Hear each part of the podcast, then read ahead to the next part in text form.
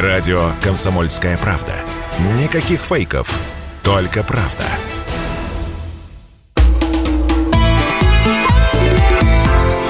«Национальный вопрос»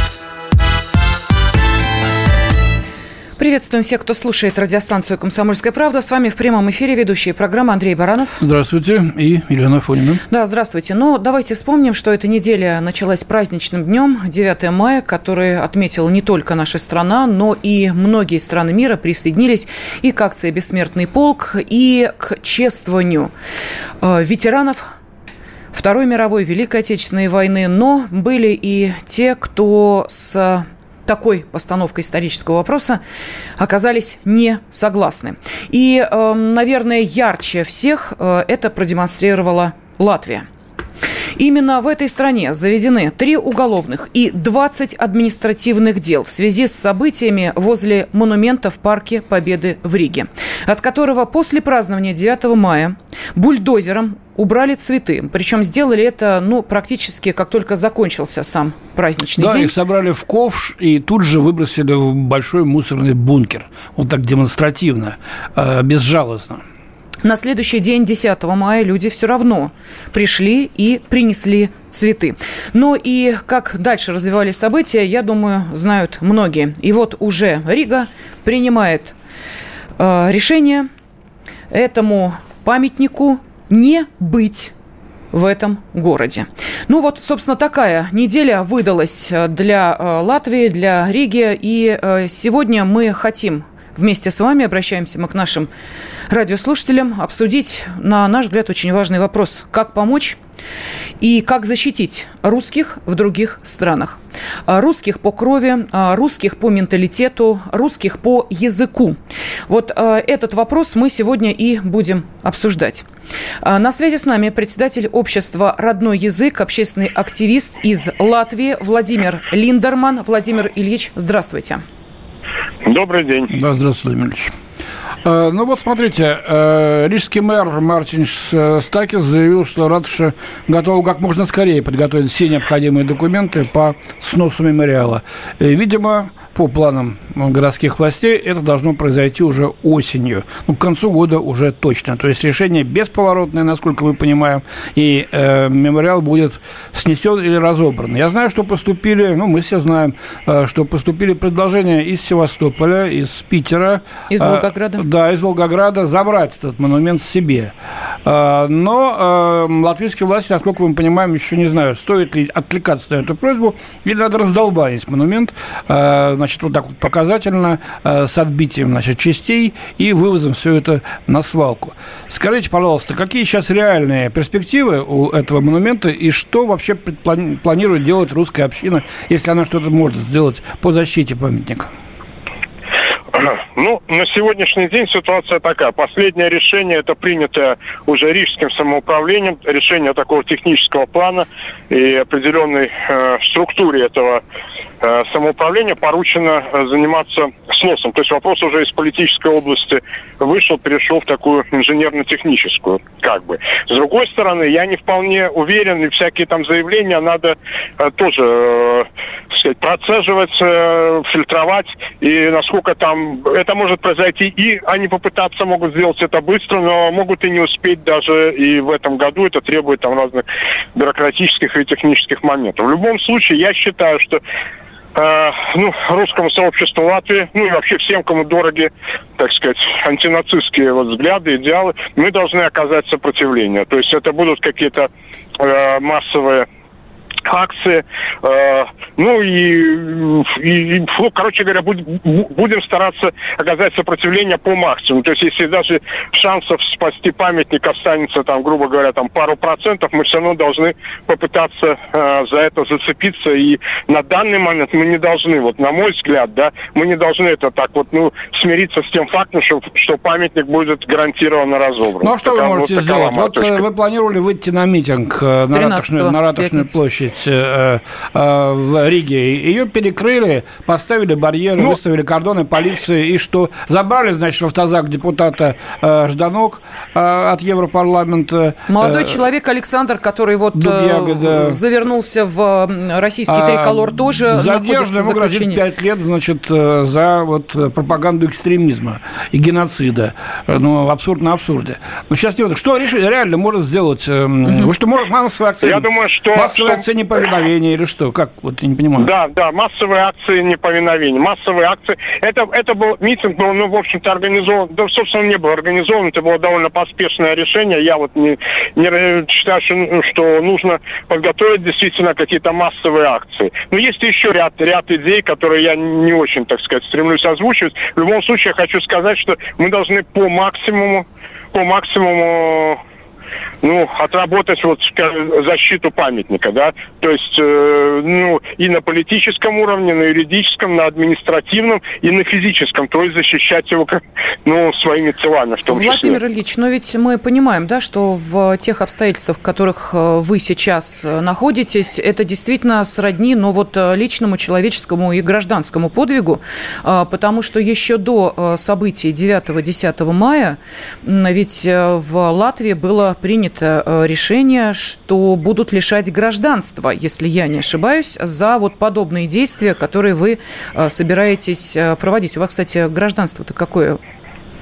У меня, я принадлежу к той категории, которая у нас, ну, 200 с лишним тысяч человек, это не, гражд... не гражданин да, Латвии, есть, такой да. статус. Вас лишить Алиенс. невозможно, да. А вот Александра, насколько я понимаю, молодому человеку, вот в данной ситуации это вполне себе это может угрожать. Нет. Н- нет? Этот, этот закон так не работает. Он, mm-hmm. Человека нельзя оставить вообще без гражданства. Если у человека одно гражданство, его лишить нельзя. Этот закон, э, вот, э, ну, то есть он, он в этом случае не работает. Он работает только против тех, у кого есть двойное гражданство, например, латвийское, какое-нибудь европейское, латвийское, там, и российское, и так далее, и так далее. Только в этом случае он может Понятно. работать. Понятно. Ну, я вижу, что настрой у людей есть, в том числе и у молодежи, что отрадно. Очень много молодых было людей э, вот на этих, значит, акциях у памятника. Скажите, пожалуйста, Владимир Ильич, какой помощи от России вы ждете? От властей, от наших, от народа, я не знаю, от, от нас, журналистов, может я, быть? Да, я просто объясню. Я... Дело в том, что есть вот информация, по крайней мере, э, посол России в Риге Михаил Ванин сказал о том, что посольство России окажет правовую помощь. Э, ну, он говорил вот как раз о задержанном Александре. Да, это, это было бы очень хорошо. Но, собственно, по-моему, это уже и как-то этот механизм оказания ему помощи уже, в общем-то, заработал. Опять же, не буду вдаваться в детали, но сейчас у Александра не так плохо дела, как они были изначально. Там появился адвокат, и, в общем-то, на мой взгляд, именно в его персональном случае дело, ну, скорее всего, ну, оно вообще, оно, оно пустое от слова там, ну, ноль-ноль в кубе, да. Хорошо, в отношении касается... Кирилла Федорова, например, или Татьяны Жданок? Это... Э, ну, Татьяна Жданок э, ничего не будет, потому что она, у нее, во-первых, есть все-таки иммунитет евродепутата, и пока у нее только административное дело, ну, тоже может обернуться неприятностями, но это не так все страшно. Ну, вообще-то, понимаете, в чем дело? Мы привыкли к такой жизни, ну, актив, активная часть вот, русских активистов в Латвии, такая жизнь у нас, у нас уже очень давно. Конечно, сейчас уровень антирусского психоза, он достиг какой-то, ну, такой зашкаливающей отметки. То есть это уже просто, ну, ну просто как бы, как будто имеешь дело с какими-то зомби или сумасшедшими, но, но ну, в лице наших властей. Но, в принципе, репрессии были и раньше, да, и, в общем-то, все мы прошли там и, кстати, через тюрьмы, задержания, и в этом смысле ничего принципиально нового. Что касается того, чем могла бы помочь Россия, э, и чем могла бы, скажем, российская общественность, я думаю, что она могла бы активно способствовать тому, чтобы э, власти России, ну, э, вот, например, я вот прочел сегодня что Следственный комитет обдумывает, ну, по-моему, еще не завел уголовное дело, но он обдумывает э, возможность возбуждения уголовного дела против тех, кто вот на цель, э, ну, как бы снести память. Ну, по сути, это получается против огромного числа там депутатов, всяких подстрекателей и, там, и так далее. То есть в, российском законодательстве в Уголовном кодексе есть такая статья, которая позволяет это сделать. То есть в плане там, то, что это снос памятника, это реабилитация нацизма. Я вот сегодня прочел на сайте Следственного комитета да, России. Да, правда, есть Но такая просто... инициатива. Но это правда, конечно, пока демонстрация только, поскольку реально вот, вот, привлечь вот, сложно. Вот я считаю, что что могла бы сделать общественность, это чтобы это дело вот не угасло там в бюрократических всех этих куларах, потому что на самом деле это серьезная вещь. И э, э, понятно, что никто как бы из Латвии не поедет там сдаваться Следственному комитету. Но понимаете, ведь э, есть договоры о правовой помощи между разными странами. Человек поедет куда-нибудь там отдыхать, там, например, не знаю, там в Индонезию, куда там, на Бали, вот, ну, любят наши политики ездить. Ну, а в Индонезии не присоединилась к санкциям против России. Вполне можете выдать человека по запросу э, России. То есть я хочу сказать, что это, ну, скажем так, это не решающий такой фактор, но он может, может немножко отрезвить хотя бы часть горячих голов здесь. Вот те, кто уже совсем тронулся умом. Таких как депутат э, Александр Кирштейн из парламента Латвии. Который... Он не единственный, но он всегда был немножко, так сказать... Ну, он маргинал, насколько такой... мы знаем, но все равно выступать с такими заявлениями, но это чистый ну, нацизм. Дистиллированный нацизм, я бы сказал. У нас полны СМИ сейчас совершенно откровенно нацистских заявлений. Произошло такое раскрепощение, как будто этот из бутылки этот дух вылетел. Вот. И сейчас, ну, например, можно вот такие. Вот, вот, вот я сегодня просто читаю, известный очень в Латвии, там, ну, в принципе, музыкант, композитор, прямо говорит следующее, что э, что нет, ну не надо говорить, что там, что Путин виноват. Виноват весь русский народ. Вот понимаете, как какая. То есть. Я это, надеюсь, ну, это, это не Раймонд Пауэлл сказал. Нет, нет, нет. Кстати говоря, Раймонд Паус, к его чести будь, э, так сказать, сказано, он уклонился. Ну и правильно, потому что сейчас больше, чем уклониться на представителей латышской Спасибо большое за ваше да, мнение. ну а также уклонились бывшие э, по духу, по паспорту остающимися таковые граждане России Антон Долин и Чулпан Хаматова. Вот их тоже как-то, знаете ли, не было видно среди защитников памятника. Спасибо. Председатель общества «Родной язык», общественный активист из Латвии Владимир Линдерман был на связи с нашей студией. Мы продолжим через несколько минут. Радио «Комсомольская правда». Только проверенная информация.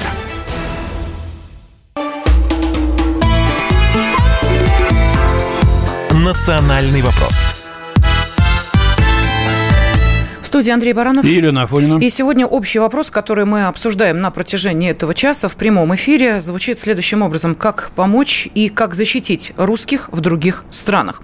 И, собственно, что для этого нужно сделать? Но как э, квинтэссенцию происходящего мы взяли даже не Польшу, понятно, с э, этими европейскими странами все уже давным-давно ясно, да и, собственно, русского населения там не так много, как, например, в бывших прибалтийских республиках, вот в той же Латвии, где, как мы понимаем, русские русские, русскоговорящие – это не исключение, это большая часть э, населения этой страны, права которых не просто ущемляются, а, ну вот, например, давайте я процитирую, что э, сказал о памятнике освободителям от фашизма, который собираются снести. Речь идет э, о памятнике, который находится в Риге. Президент Латвии Эгилс Левиц. Собрание живущих в русском мире у памятника оккупантов, неуважение к латвийскому государству и латышам. Патриоты Латвии строго отделяют себя от этого. Среднего пути тут нет, собственно. А вот депутат парламента Латвии Александр Кирштейц, о котором мы сейчас говорили, упомянули, э, вообще заявил следующее цитата, «Всех с цветами нужно было впустить, а выход закрыть, после чего установить охранные вышки, туалеты, привезти кашу и выпускать только тех, кому посольство России купило билет в один конец в Москву. Вышки, очевидно, э, с пулеметами, а за ними пулеметчики, если что, так сказать, как в лучшие, так сказать, в кавычках, э, времена э, нацистского рейха. Видимо, знал, о чем говорит. Э, сейчас с нами на связи политолог Александр Носович. Александр, здравствуйте. Добрый день. Да, добрый день. Теперь, Александр, вопрос э, вам. Тот же, наверное, самый. Мы э, видим, э, ну вот, знаете, то, что происходило на протяжении этой недели в Риге, оно показало, во-первых, что, на наш взгляд, очень важно, что те люди, которые приходили защищать памятник освободителям Латвии и Риги, это не, знаете как, не люди 50 плюс. Нет, они там тоже были. Но молодые люди, активные, родившиеся живете уже в современной Латвии. Вот что происходит? Почему э, сейчас мы видим, как э, меняется сознание э, русских? И это не просто те, кто живет нафталиновыми годами, это те, кто живет сейчас и здесь. Мы увидели в Риге очень много позитивных вещей, вот лично для меня позитивных. Мы увидели, что русская община там жива, что русская культура жива, и что она воспроизводится в новых поколениях. Это для меня главный результат и э, главный эм, позитив от э, всех этих событий. Русских в Латвии за 30 лет не удалось э, приручить, ассимилировать и э, сделать вырусью, э, как это называется. Э, и вот этот 19-летний парень, э, мой тезка Александр, который вышел к памятнику а, эм, с российским флагом, а, это такой символ а, современных европейских русских, в хорошем смысле, которые хотя и живут э, в странах Евросоюза, за пределами России, но при этом все равно остаются русскими. Это большое стратегическое поражение специальных служб э, США и европейских стран. Они не сумели ассимилировать э, русскую общину, а заставить ее отречься от своей коллективной памяти, от э, своих предков. Александр, у вас есть ответ на вопрос, э, почему вот русские, которые живут в Латвии, они сохраняют свою русскость, а русские, которые приезжают из России, Э, всячески избегают упоминания о том, что они русские. Ну вот давайте вспомним тоже Чулпан Хаматову э, или того же Антона Долина, которые двумя руками выступают за то, чтобы русскую культуру стереть. Долин об этом прямо написал. Не время, говорит сейчас, для русской культуры. Так кто же более русский и почему вот этот э, парадокс сейчас мы наблюдаем? А у меня есть ответ на этот вопрос. Я его уже много лет назад сформулировал, как только начал заниматься Прибалтикой. То есть русская идентичность, она начинает проявляться, когда э, за нее э, штрафуют, когда за нее репрессируют и э, ставят ее под удар. А от этого, например, культура празднования Дня Победы э, в постсоветской Прибалтике. Э, когда я начал этим регионом заниматься, то у нас в России считалось, что День Победы – это праздник ну, вот, э, нафталинщиков, стариков. Что его могут праздновать э, только по разнарядке, что это какое казенное мероприятие. Это еще было до бессмертного полка и до всех этих событий. А когда я стал э, заниматься Прибалтикой, то оказалось, что люди туда в будний день под угрозой административного преследования при явном неодобрении власти приходят э, э, по своей воле, по своей инициативе, потому что этот праздник у них пытаются отобрать, потому что их память у них пытаются отобрать, потому что гордые за своих отцов, дедов пытаются отобрать, называют их оккупантами. Это приводит к потрясающему сплочению русских за рубежом. И, кстати, вот после 2014 года культура празднования Дня Победы возродилась и у нас. Появился бессмертный полк, значительно увеличилась массовость, она перестала быть э, казенной, перестали люди изгонять, люди сами стали приходить, опять же, Нет, потому Саш, что я не знаю, как у вас там вызов. в Калининграде, в Москве никого никогда не сгоняли, и здесь люди шли, я ходил лично, вот, э, будучи еще помоложе, и многие другие. Я не могу сказать, что этот памятник был, э, что этот праздник был казенным. Ну, а потом, Александр, вы понимаете, ну, Но давайте был... по Москве посмотрим, ведь когда выходят 800 тысяч человек, ну, согласитесь. И причем я ну, помню ну, вот эти разговоры о том, что да, вот второй там или третий бессмертный полк, ну уж точно сгоняли. Слушайте, если каждому заплатить хотя бы по 5 тысяч, это уж какой организации такие деньги найдутся, чтобы да мы ходили, мы же видели ну, люди, ладно, которые да, идут Мы сейчас не об этом. Рекой. Нет, Саш, вы меня не, вы меня ага. не поняли, нет, коллеги. Бессмертный нет. полк это, это достаточно новая история. Она началась уже после Крыма, после всех этих событий, после того, как нам объявили экономическую войну. Поэтому вот я говорю, после этого а, ценность Дня Победы, ценность э, памяти о победе, о победе в той войне осознали и у нас. Хорошо, а да. в Прибалтике эту память память хранили десятилетиями, потому что ее пытались уничтожить. Вот, и сейчас пытаются. Александр, такой вопрос. Э, как активизировать эти протесты? Э, так, чтобы они действительно, так сказать, малость э, за имя взяли местные власти, чтобы они поняли, что это очень серьезно. Вот, чтобы они к этому прислушались и, может быть, даже немножко дали назад. Ну, потому что, смотрите, ведь сейчас уже абсолютно ясно, что будут полные запреты вводить на обучение на русском языке в Латвии. Это же информация тоже появилась. Полный запрет да, обучения и... на русском языке. Вот смотри, пытались провести митинг 13 в Риге. Значит, ну, огородили Ратушную площадь, нагнали полиции и все. Помнят многие бронзовую ночь в Таллине, значит, э, когда были жертвы и погибшие, и многих просто винтили, что называется, лицом в асфальт. А здесь они могут сделать то же самое. Что мы можем противопоставить? Как, может быть, России помочь нашей общине в Прибалтике, в частности, в Латвии, раз мы о ней говорим? Ну, во-первых, они не могут так сделать, они так стопроцентно сделают. Вот судя по тому, какие решения принимают латышские власти, у них э, явно принята установка любой ценой сломать русское сопротивление в своей стране. Поэтому они, вот на мой взгляд, они явно и провоцировали дело, вели дело к бронзовой ночи. 11 10-11 мая.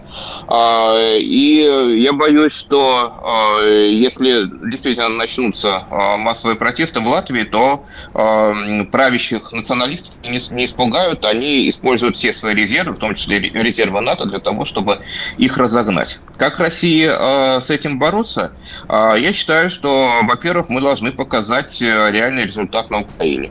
То есть э, результат, итоги нашей специальной военной операции должны реально напугать всех русофобов в Европе и поставить их перед фактом, что российская армия эффективна, что российская армия может прийти и к ним, если будут такие же выкрутасы, как те, что позволяла украинская власть последние 8 лет.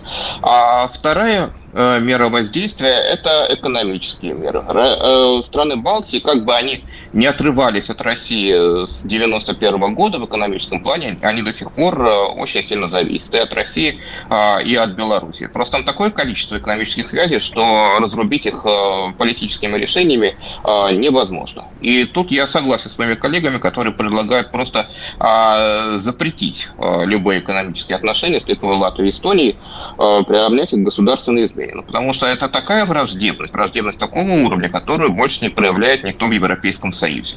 Ну, поляки ну, Великобритания еще, проявляет, но она если бы вышла. Ну, поляки, ну, пожалуй, да, да, пожалуй.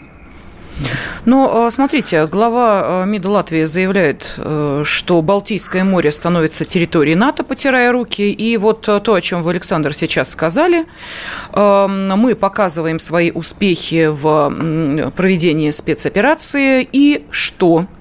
А, и сталкиваемся с тем, Прибалтика – это НАТО, а, Они уверены, что сейчас и, американцы сбросят атомную бомбу на Москву, и, говоря и, обывательским языком. Вот, и будут их ну, защищать смотрите, и воевать Амери... за них, да. Американцы по какой причине отказались э, воевать за Украину? Джозеф Байден ведь довольно откровенно об этом сказал. Он сказал, что война э, с Россией – это война с ядерной державой. Э, рисковать э, собой, втягиваясь в ядерную войну, ради Украины мы не станем. А теперь вопрос, а что, американцы станут встревать в ядерную войну ради Прибалтики? Но они так а считают Чем Прибалты. Она, Украинцы и Прибалты считают, что не только они обязаны это сделать. И уверены, ну, а зачем же тогда мы вступали в НАТО, спрашивают они напрямую. Если нам, так сказать, не будет ну, никакой считал, помощи. Так считал еще Саакашвили в 2008 году. И, кстати, обратите внимание, как резко поменялась сейчас э, позиция Грузии. Грузия поумнела. А в Тбилиси поумнели, они сейчас говорят, что второй фронт против России они открывать не собираются, что Грузия нейтральная страна. У нас э, некоторые союзники по ОДКБ высказываются в отношении России э, менее сдержанно, чем это делают грузины. Согласен. Молдавия также э, сейчас заговорила резко про свой нейтралитет, хотя э, стучалась все эти годы в Евросоюз э, и НАТО. То есть этим мы мозги прочистили. Прибалтам, к сожалению, нет. А Спасибо. Политолог Александр Насуевич был с нами на связи. Как защитить русских за рубежом, мы продолжим говорить через несколько минут. Если тебя спросят, что слушаешь, ответь уверенно. Радио «Комсомольская правда». Ведь Радио КП – это самые оперативные и проверенные новости.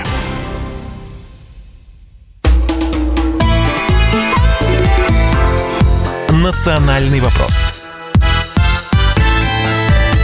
студии ведущая программы Андрей Баранов. И Елена Фонина. Мы задаем сегодня вопрос, как помочь и как защитить русских в других странах. Ну вот давайте э, зачитаем некоторые сообщения. Из Пермского края нам пишут, э, можно и нужно отстоять мемориал-памятник, э, ну а мозги не переделать. Чего точно они еще боятся, это экономических мер от России. Это вот по поводу Латвии и, соответственно, принятого решения о сносе памятника советским воинам-освободителям Латвии и Риги. Так, Нижегородская область а прибалты вступали в НАТО, чтобы за них кто-то умирал, а сами что, никак, кишка танка или не царское это дело? А, вот такой вопрос. А, нам напоминают из Москвы, что прибалтам латышам, эстонцам, литовцам вообще не мешало бы сидеть тихо и помалкивать, потому что это они на русской земле. Эта земля была по всем правилам куплена по нештатскому мирному договору у Швеции нашим императором Петром Алексеевичем, Петром Первым. Вот такой исторический ну, экскурс. Частично, если уж точно говорить, но правда большой кусок был куплен. Да, ну вот из Латвии наш постоянный э, слушатель пишет, э, Марик, э, дайте нам две ракеты «Кинжал», мы сами разберемся тут. Ну и вот Константин из Свердловской области предложил, ну, во-первых, жаль, что мы столько лет, пишет он, финансировали содержали эти, казалось бы, братские страны, поскольку они ведь-то жили лучше нас. Ну и э, защитить во вражеских странах очень сложно. Их все равно там заклюют, жизни им не дадут. Надо их просто забрать оттуда. Наша Россия велика, всем места у нас хватит. Ну вот, собственно, такие предложения действительно звучат, и э, в частности на этой неделе мы на это обратили внимание, э, прозвучало сразу несколько предложений о том, каким же образом или упростить получение российского гражданства, ну или, э, соответственно, сделать так, чтобы российское гражданство могли получить те, кто просто говорит на русском языке. Вот сейчас с нами на связи депутат Госдумы Евгений Федоров. Евгений Алексеевич, здравствуйте. Здравствуйте. Добрый день. Да, но... Вот вы выступили с инициативой э, автоматически давать э, гражданство нашей страны русскоговорящим, да? Э, вы член комитета по бюджету и налогам. Вот. И вы говорите, что нам надо пополнять население, надо включить русские исторические механизмы идентичности, так называемое обрусение. Вот. И да. суть этого механизма, считаете вы, в том, что любой человек, который с рождения говорит по-русски, считается русским, и, соответственно, должен автоматически автоматически получать гражданство. У меня к вам сразу вопрос. На Украине полно нацистов, откровенных бандеросов, у которых русский язык родной, говорком таким небольшим южнорусским. Им тоже давать? Ага. Раз он говорит по-русски, давать гражданство? У нас вообще 600 тысяч человек сидят в тюрьмах, э, вообще бандитов и преступников. Но они русские люди в большинстве своем. Это к этому вообще не имеет никакого отношения.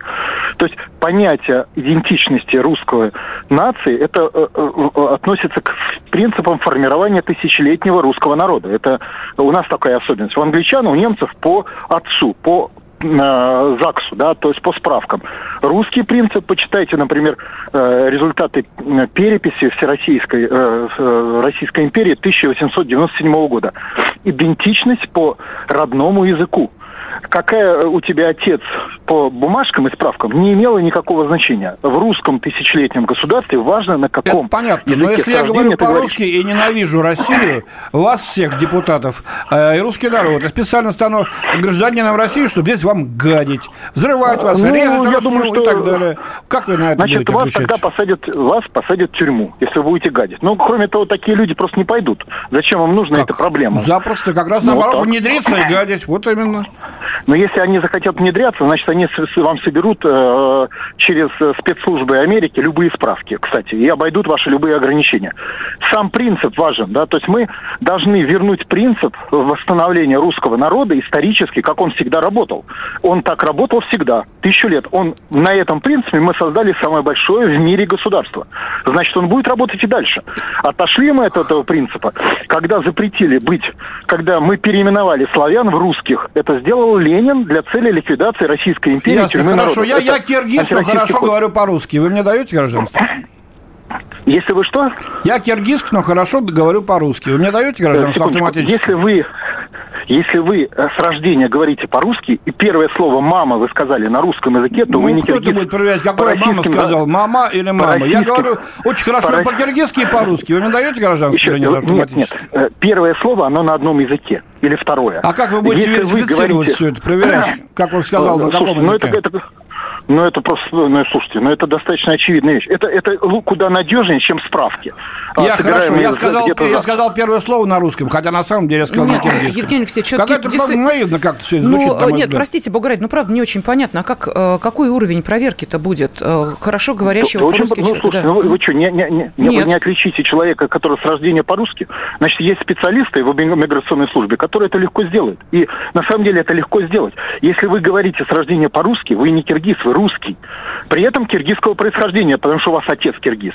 Но для рус, еще раз, это такой принцип формирования тысячелетнего русского народа. Да нет, это мы у понимаем. Принцип, другой принцип. Евгений Да. Алексеевич, фи- принцип мы поняли. Мы не понимаем принципа процедуры. Ну вот смотрите, сейчас процедура э, жутко затянутая, бюрократическая, ужасная, которая не позволяет людям в э, экстренной ситуации, вот как, например, в Латвии, где э, сидит э, Кирилл Федоров, это э, тот человек, который вел телеграм-канал «Война. История оружия», э, который 17 марта 2022 года э, по необоснованному обвинению в госизмене, э, и дальше он находится в заключении. Вся сложность в том, что он по паспорту не русский, он латыш.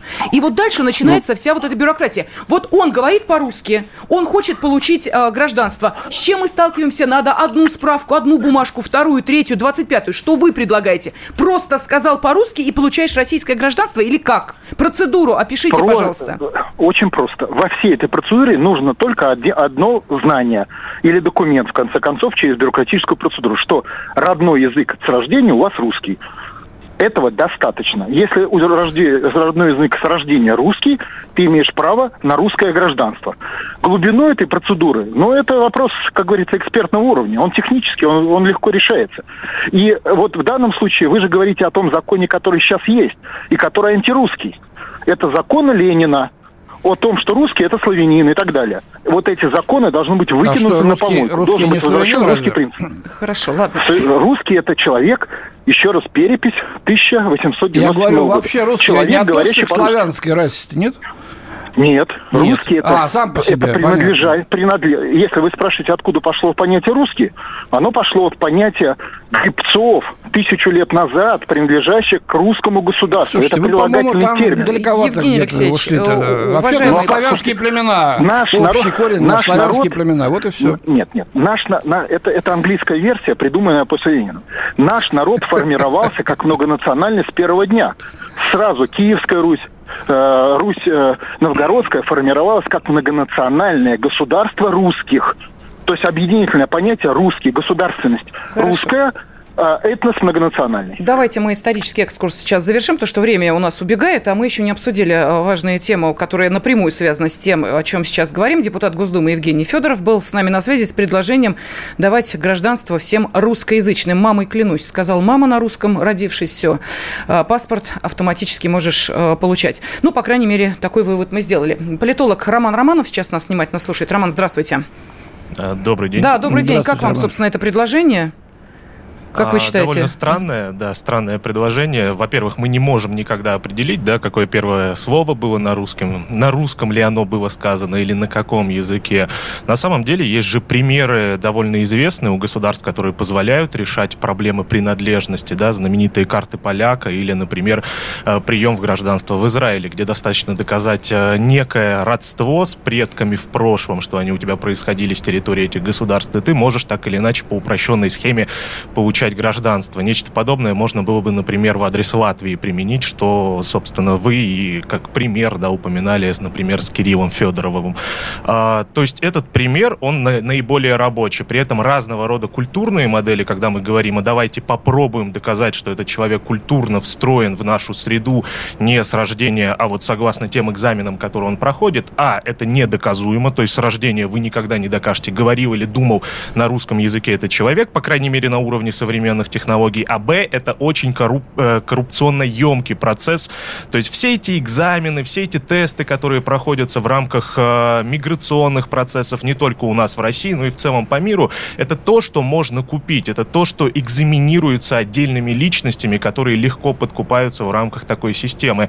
И, в принципе, даже сами мигранты, которые проходят тесты на знание русской истории или русского языка, э, получая право работать на территории Российской Федерации или входя в гражданство Российской Федерации, они, собственно, сталкиваются с тем, что по большей части им нужно не к тестам готовиться, а готовить банальные взятки для того, чтобы получить э, российские документы или право на работу на территории Российской Федерации. И, к сожалению, вот те самые специалисты миграционного плана, которые работают в МВД России, они как раз-таки не очень-то глубоко Так погружаются вот, чаще вы всего всех скопом записали в коррупционеры, непорядочные люди, взяточники? Нет, Андрей Михайлович, Очень, ну подождите. очень, очень коррупционно емкий процесс. у Начнем нас, с того, что это официальная, секундочку, это официальная процедура. За каждую бумажку, включая медицинскую справочку, официально ты платишь деньги, официально. Нет, ну, это... Речь, речь о другом ведет наш ну, уважаемый же... эксперт, о том, что они берут взятки в карман, и за это да, выдают, да, они, они выдают взятки, поддельные да. документы. Вот ну, да, а, выдают Роман, поддельные документы. Да, тут есть и еще а, другая составляющая. Понимаете, если мы убираем, упрощаем всю эту схему, о которой мы сейчас говорим,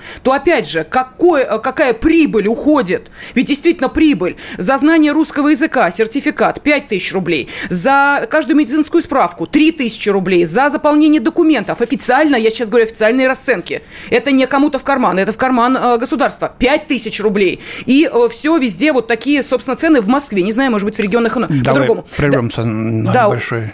На перерыв уходим и затем продолжим эту тему.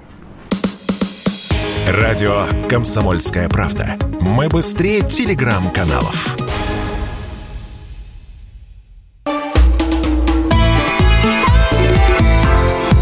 «Национальный вопрос» Понятно, что вопрос защиты русскоговорящих, русскоязычных за рубежом стоит достаточно острый. И вот уже предлагают всем, кто сказал первое слово «мама» на русском, давать сразу а, гражданство. А вот глава Комитета Госдумы по информационной политике Александр Хинштейн а, в своем телеграм-канале рассказал о том, а, что будет ускоренная процедура переселения в Россию для всех желающих соотечественников, причем со ссылкой на первого замминистра внутренних дел Александра Горового. Итак, Хинштейн рассказал, что со следующей недели в Главном управлении по вопросам вопросам миграции МВД России начнет действовать круглосуточный центр по приему документов для участия в программе добровольного переселения соотечественников. И, по его словам, в центре будут принимать заявления людей из СНГ, Прибалтики и ближнего зарубежья. Рассмотрение заявлений будет отводиться 15 дней. Это очень быстро, скажу вам сразу, а, поскольку обычно это два месяца рассматривают заявления. После положительного решения граждане смогут в кратчайшие сроки въехать на территорию России и оформить гражданство в ускоренном порядке. Аллилуйя, если это будет действительно и, так будут жить, для них будут готовы коттеджи, значит, да, инфраструктура, детские сады, пожалуйста, бесплатно, школы, что еще, вузы, может быть, сразу. А, и куча людей их будет обслуживать, и круглосуточно сидеть по ночам, принимать их документы, и за 15 дней все выдавать. Что это вдруг-то спохватились-то? И зачем это нужно? Объясните мне, пожалуйста. Хорошо. А с нами... У нас то, то туда, то сюда, вот, я не понимаю. Да, с нами эту тему обсуждает политолог э, Роман Романов. Э, Роман, вы знаете, почему так Андрей Михайлович э, плавненько в сторону недовольства перешел? Тут... Сейчас надо пояснить за меня, давай, Не-не-не, просто, да, тут появился интересный доклад Института ВПРФ. Так вот, там дается оценка тем, э, собственно, процессам миграционным, которые идут в э, нашей стране, и составляли его эксперты из Таджикистана, Киргизии и Узбекистана, ну, вот этот доклад. И вы знаете, вот понятно, там оцениваются плюсы миграции, оцениваются минусы миграции, но вот что нас, честно говоря, смутило, вот я не знаю, поддержите вы нас в этом вопросе или, наоборот, с нами поспорите, это то, что предлагается, помимо всего прочего, не просто поощрять приезд семей мигрантов – но знаете для чего? Для того, чтобы потом привлекать их к общественной деятельности на местном и муниципальном уровнях. Во как. Зачем? Я не знаю. Вот, может быть, Роман скажет. Ответ будет довольно прост. Вопрос квалификации экспертов, которые составляли этот доклад. На самом деле, по большей части они списали те методики интеграции мигрантов, которые сейчас распространены на территории Канады и Европейского Союза. То есть это побуквенно списанный доклад, который описывает те принципы интеграции, которые применяются в этих регионах. И нам предлагается ровно использовать те методы и закрывать глаза на принципы, которые, э, в принципе, создают некоторую нестабильность миграционными потоками и на территории Европейского Союза, Союза и на территории Канады. Плюс важно понимать, что чаще всего такие принципы интеграции, они создаются некими людьми, которые идеалистично рассуждают о мигрантской среде. То есть, условно, представляется некий соотечественник, близкий к нам культурно, может быть, прибывший из европейского региона, который вот прибыл на место, ему быстро выдали документы и сказали, можешь абсолютно легально и быстро принимать участие в местном самоуправлении и, более того, в политической жизни. В идеале описанная ситуация работает отлично. То есть это шикарный план, когда мы рассуждаем об украинце, о Беларуси или, например, о человеке, прибывшем с территории Европейского Союза. Но, к сожалению, огромные потоки мигрантов, прибывающие на территорию Российской Федерации, они идут из регионов Центральной и Средней Азии.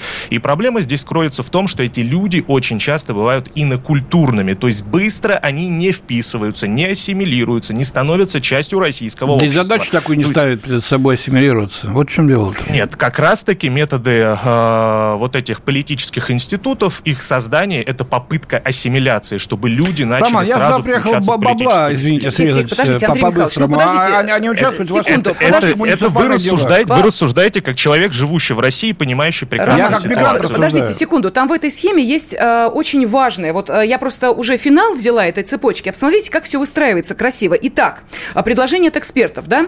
Экономически стимулировать тех, кто поедет, внимание, в малоосвоенные российские регионы. Далее им начинают начислять к зарплате надбавки, вводят налоговые льготы, поощряют переезд семей и дальше уже привлекают к общественной кто деятельности на делает, местном Лен? и муниципальном уровне. Это кто делает, предприниматели или государство? Ну, наверное, государство. Государство. Роман, А- вот а вы зачем- знаете, э, вопрос, э, да, вот эти территории в ближайшее время, если эта схема начнет работать, останутся территориями Российской Федерации, как вы считаете? Ну, во-первых, для высококвалифицированной рабочей силы это не привлекательный вариант, да, то есть никто не поедет в удаленные сибирские регионы или в регионы Дальнего Востока или Крайнего Севера, если люди только не связаны с добывающей отраслью. Такой возможен вариант. Но по большей части это естественным образом вновь выход за из Средней Азии. В итоге что мы получаем? Что получая ли- политическую активность, возможность формирования своих институтов местного самоуправления, вот те самые мигрантские общины, разного рода объединения, которые сейчас имеют пол- полулегальный статус, по сути, инсту- э, получат свой институт на месте, и у нас будут сформированы такие анклавы, культурные, иноязычные, со своим политическим устройством. Вот представьте, человек где-нибудь далеко-далеко в Туркменистане привык в горах, там, в ауле, жить по нормам шариата. И с такими же нормами шариата вместе со всей своей общиной он прибывает в регионы Дальнего Севера или Дальнего Востока. Что мы в итоге получаем? Обособленную общину, которая будет абсолютно точно реконструировать и создавать ровно такие же культурные принципы бытия, в которых они уб- И будут говорить на в своем родном языке, в семьях, в общинах. Да, да, да. То есть, пос- обрусения, как вот нам говорил предыдущий наш эксперт Евгений Федоров, не будет. По сути, никакой интеграции с таким подходом не произойдет. Более того, нам ФСБ вместе с господином Патрушевым регулярно говорят, что в мигрантской среде быстро распространяются экстремистские взгляды и тенденции. Вот в таких обособленных регионах они будут распространяться с удвоенной скоростью, потому что, во-первых, инокультурного никакого изменения не произойдет, интеграции в российское общество не произойдет. Вот эти регионы обособленного проживания мигрантов будут достаточно бедны, поскольку туда бизнес естественным образом российский вписываться активно не будет. И в итоге там будут распространяться экстремистские тенденции. А экстремизм какой бывает? Либо на национальной платформе, либо на религиозной. Вот и выбирайте. Хотим ли мы иметь анклавы религиозно-этнической напряженности внутри Российской Федерации? Вот такие эксперты, как из ВПРФ, они думают как идеалисты. Они привлекают мигрантов, как им кажется, близким к ним. Но при этом практика показывает, что к нам идут абсолютно другие потоки и с точки зрения культуры, и с точки зрения принципов ассимиляции. То есть даже внутри крупных городов Москвы и Санкт-Петербурга мы чаще всего видим, что мигранты создают внутренние такие низовые анклавы. Многие, например, те, кто работают даже на государственных предприятиях в Российской Федерации, в Москве, в Питере, не знают русского языка в достаточной степени, чтобы контактировать с местными жителями. О чем мы будем говорить, когда нам предлагают обособленно, компактно их, например, расселять еще в малозаселенных регионах. Да, ну, э, спасибо огромное. Политолог э, Роман Романов был с нами на связи.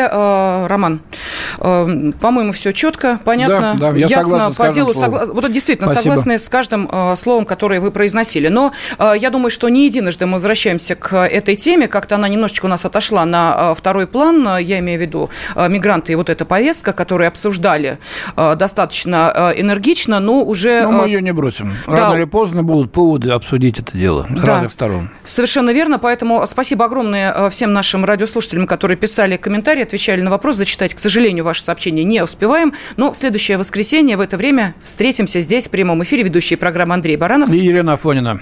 До свидания. «Национальный вопрос».